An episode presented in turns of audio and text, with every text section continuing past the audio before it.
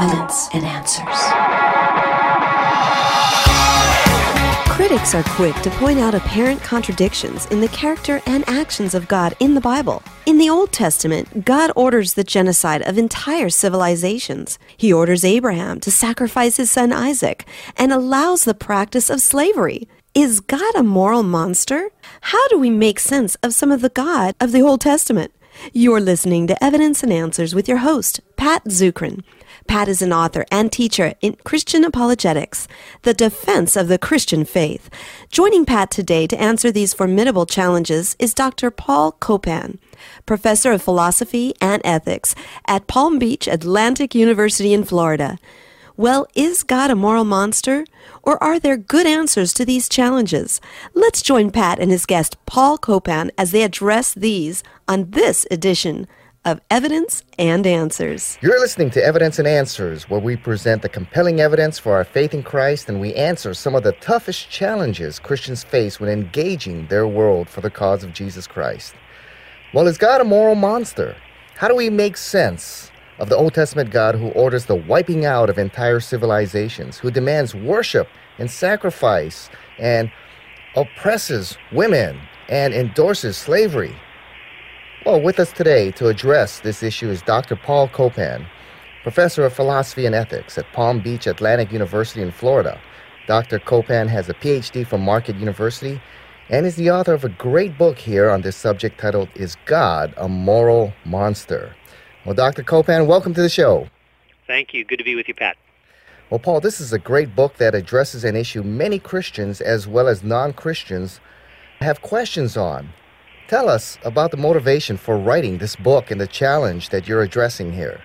Well, one of the challenges that came up in recent years was after September 11th, a lot of writings came out basically reproaching religion for being the cause of all sorts of evils like September 11.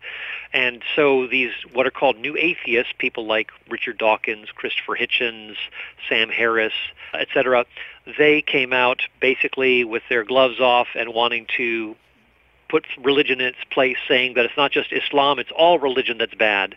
And as part of their critique, there was a particular vehemence launched against quote, the God of the Old Testament. And so you have uh, somebody like a Richard Dawkins talking about how nasty the God of the Old Testament is. And so he just talks about how we don't want that kind of a God, that this God is a horrific moral picture.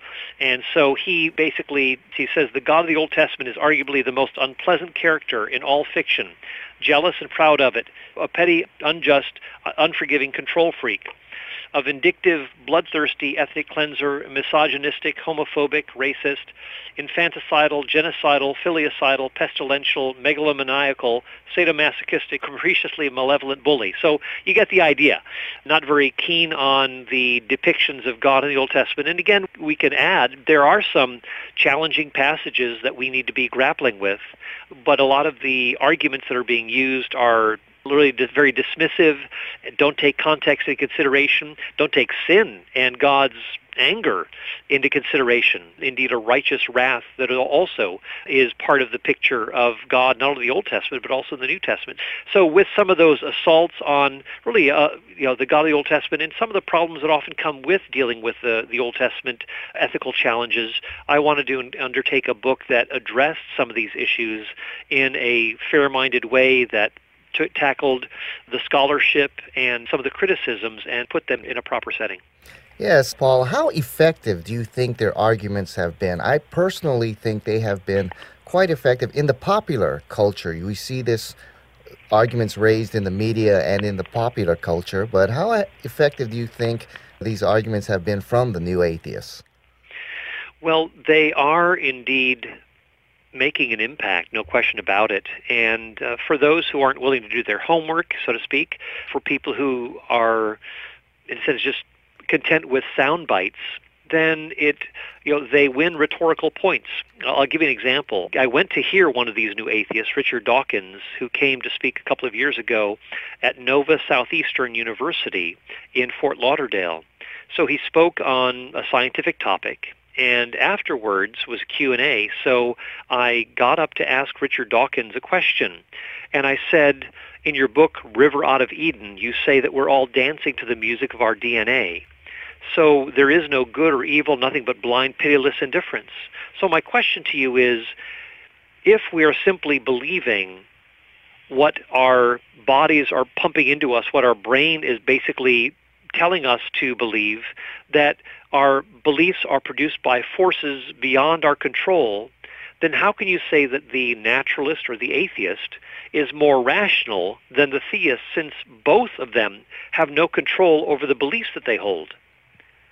Well, Richard question. Dawkins, yeah, well, Richard Dawkins went on to say, well, it's because science works, and he went on to talk about Republicans and Democrats, and then he finished his, again, the non sequitur, with this line. He said, and besides, rockets fly people to the moon, but religion flies planes into buildings. So he, you know, he said, so science, you know, flies rockets to the moon, religion flies planes into buildings. That was his final argument. And the whole place erupted, probably about 3,000 people there. They thought, wow, yeah, this is a great argument. Well, of course, if Richard Dawkins is right, then those Muslims who flew their planes into buildings did so because not because they had any control over themselves, but because they were dancing to the music of their DNA. Also, Richard Dawkins himself, it's kind of interesting that when he says that there's no good or evil in his book River Out of Eden, well, then how can he accuse God of being evil or bad since naturalism has no basis for talking about good or evil? There's only blind, pitiless indifference, as he says. But he's really just being hypocritical and playing to the crowd. On the one hand, he's saying that it's all just a matter of genes, but then on the other hand, he's saying, but we do have responsibility for our actions and that there really is good as well as evil. So which is it? you know, he, he wants to have it both ways. He wants to beat up on religion, uh, to which he's very hostile, but yet he wants to have his evolutionary picture in which there is no good or evil. So one of the things that I do is point out that there is a real hypocrisy that is going on here by, on the one hand, disputing or denying that evil exists at all, but then beating up on religion and saying that it's the root of all evil. In fact, he did a BBC documentary on religion as the root of all evil. Well, again, you're just left scratching your head saying, well, what's going on here? Right, you know, and those are some great points you bring up, which is why I think this is a real fantastic book that you wrote here, Is God a Moral Monster? Well, let's get to the first issue. You know, is God an egomaniac? You know, why all this desire for praise unto himself and desiring all this sacrifice unto himself. What's all that about? Is he some kind of egomaniac here? well, I think part of the bigger picture, what we need to see, is that when God is calling for worship, that is because, one, God is the worship worthy creator not because he's an egomaniac. If he were just an ego, in a sense, just a regular egomaniac, then he would not be worthy of worship. So why does God call us to worship him? Well, because if we don't, we're only harming ourselves. To be worshiping God means that we are actually in touch with reality. We are in touch with a God who is our creator, as well as a God who is looking out for our best interests, as well as a God who is intrinsically good and worthy of worship. We're not talking about a God who just happened to create us, even though he's evil and therefore says, worship me. No, a God who is some creator who is evil would not be worthy of worship. We're talking about a God who is good, who is worthy of worship. And so when we actually worship something other than God, then we actually bring harm to ourselves we bring we do damage to ourselves because we are meant for relationship with God. And so when God calls us to worship him, it's because God has our interests in mind. We need to remember too that when God is calling on us to worship him, it's not as though God is somehow needy, that God somehow needs praise. God tells us in Psalm 50 that if I were hungry, I wouldn't tell you.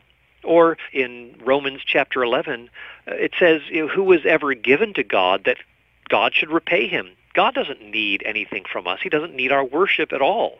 But rather, God creates us, Father, Son, and Spirit, so that we might enter into the joy and love of being in the divine family. God, from eternity, has been loving and relational, and so God extends that relationship to his creatures that we can enter into relationship with God as well so we can share in the joy of the divine family. That's really what it's about. And so God is in commanding us to worship him is basically keeping us from harm, is keeping us from damaging ourselves, is keeping us from going in directions that we were not meant to go. So worship is for our sake, not so much his. It's... Well, it's not as though it's an either or. I mean, we're, it's not as though God needs it, but it is basically an acknowledgement of God's rightful place, God who is worship worthy. So when we say for his sake, again, I want to emphasize that it's not as though God somehow needs it, but it is right and fitting, as the psalmist says, to sing praise to God. It's, it's fitting that we acknowledge God to be God because anything else would be flying in the face of reality. But this also means that in acknowledging who God is and being rightly related to Him, we're actually functioning as we are designed to function. When we don't worship God, when our lives are out of sync with God, then we ourselves begin to malfunction. And it seems like that's intrinsic in all beings to worship something. Exactly it? right yeah, Bob Dylan in his song, you know, you got to serve somebody. He says it may be the devil, but it may be the Lord, but you got to serve somebody, and and that's indeed the case. That we are worshiping beings, and the question is, are you going to worship the being who is worthy of worship, or are you going to worship something that is not worthy of worship? As, as Paul says in Romans chapter one, worshiping and serving the creature rather than the Creator, who is blessed forever. And one of the things we have come to understand, believers in God and atheists, that without God, life is ultimately without meaning, uh, significance, or hope. Oh, absolutely. That is, you know, some people say, well, you know, I don't need to believe in God to have meaning. I don't need to believe in God to have purpose. I can be kind to my neighbor and so forth. Well, the the more basic question is not can we know wh- whether something is right or wrong, or can we find, you know, some sense of fulfillment. No, the more basic question is one, how did we come to have value in the first place? If we've come from this string of valueless processes from the Big Bang until today, then why think that anything has meaning, objective meaning? I mean, do you want to say that Hitler found meaning and contentment in murdering Jews? Do we want to affirm that? Is there any sort of objective basis for affirming that human beings have a certain goal, that they ought to function in a certain way? And so when we talk about, you know, if nature, well, if nature is all that there is, there is no way things ought to be. Things just are. Kind of like what Richard Dawkins says, uh, that there is no good or evil. There is no design or purpose. Nothing but nothing but blind, pitiless indifference. So when if nature is all that there is, there is no way things ought to be. There is no design plan. There is no ultimate purpose that we have you're right in pointing this out that atheism does not give us any sort of a basis for saying that you ought to live this way, that human beings do have intrinsic dignity and worth. That doesn't come from the resources of atheism or naturalism, whereas theism, especially tr- Trinitarian theism or Christian theism, we have a very strong basis for affirming the emergence of personhood, the emergence of human beings having worth because they've been made in the image of God. Oh, so that's why worship keeps us in the proper perspective and understanding in a joyful relationship. And that's why God is so emphasizes so much the worship of himself. For that's what we're designed as beings created in the image of this God. Exactly right. And you know, it extends to the imagery of jealousy in the Old Testament. Some people say, well, God is, you know, that, you know, Oprah Winfrey, for example, talked about how, how she just couldn't stand a God who was jealous, uh, that that just seems so belittling and beneath God that you know so she rejected the biblical God because of this idea of jealousy. Well, isn't it right for a husband to be jealous when a man is flirting with his wife? Of course it is. The problem is people can get jealous about silly and petty things that really reflect an insecurity. But when it comes to a relationship like marriage, if there's something that cuts in on that relationship, if there's something that threatens that, then jealousy is wholly and properly warranted. In the same way, when God is not being loved or sought or worshipped, and we're running after other things, well, God is jealous. Why? Because he, not because he's insecure, but rather because God is the one who alone is worship worthy. And so when we run after God's substitutes, then God is rightly jealous because it, one, is a denial of reality, namely who God is, and it brings harm to us as well. Right. And so, you know, that jealousy is motivated by his love for us. Exactly Not, right. Yeah. Well, what about this the story of Abraham? God calling him to sacrifice his son Isaac to test him to see if Abraham really loved God more than he loved Isaac. That seems to be an insecure God wanting to test this guy. You know, what is that all about? Yeah, that's again, a lot of people raise this question. They'll say, how could a good God command this sort of a thing? That's just a horrendous command that God would issue to Abraham. And as we read in Genesis 22, it's kind of interesting that Abraham doesn't seem to he kind of just steps into this and doesn't even question it. There's no, again, not to, we don't want to read between the lines here, but it seems like he just matter-of-factly responds to this sort of a thing. Of course, we, as, as we put ourselves in Abraham's place, we think, wow, this is, it must be agonizing. This must be so utterly traumatizing. Well, well, what's going on here? Well, a couple of things to keep in mind. Remember, first of all, that this, what's going on in Genesis 22, goes back to the call that God made to Abraham in chapter 12, where God tells him to, to go to a land that he's going to show him. Likewise, God calls Abraham now to go to a place that he's going to show him to offer the sacrifice. God promises in Genesis 12 that he is going to give him offspring, that through Abraham and his offspring, you know, all the nations, all the families of the earth are going to be blessed. So we have then kind of a, a failure that comes through Ishmael, that God purposes or, or methods, so to speak, are bypassed. And so Abraham takes Hagar, Sarah's handmaiden, and thinks that, yeah, it's going to come through my body, but maybe not through Sarah's. And so he has a son through Hagar, the Egyptian handmaiden to Sarah. And so Ishmael is born, and there is kind of the testing ground where there is a conflict that emerges when Ishmael, eventually after Isaac is born, starts to denigrate him, starts to humiliate, shame, dishonor him. And so Sarah finally has enough, and she tells Abraham that she wants them both out of the house. And of course, Abraham has become attached to Ishmael. And but God says, "Don't worry, I will make of Ishmael a great nation." So in chapter 17, we read of how they end up departing. But God assures Abraham that even though it looks like a bad idea, God is going to oversee the matter and that, that he should listen to Sarah.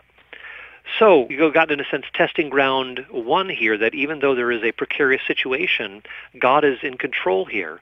And we're reminded, too, that God is going to be the one who brings about a nation out of not only Ishmael, but then we'll see out of Isaac. So when we have Isaac on the scene as the promised child, we are assured that God is at work, that God has brought about a miracle through Abraham's and Sarah's bodies, and that God is going to fulfill the promise. So Abraham has this in the background as he is going to sacrifice Isaac. He knows that Isaac is the promised child.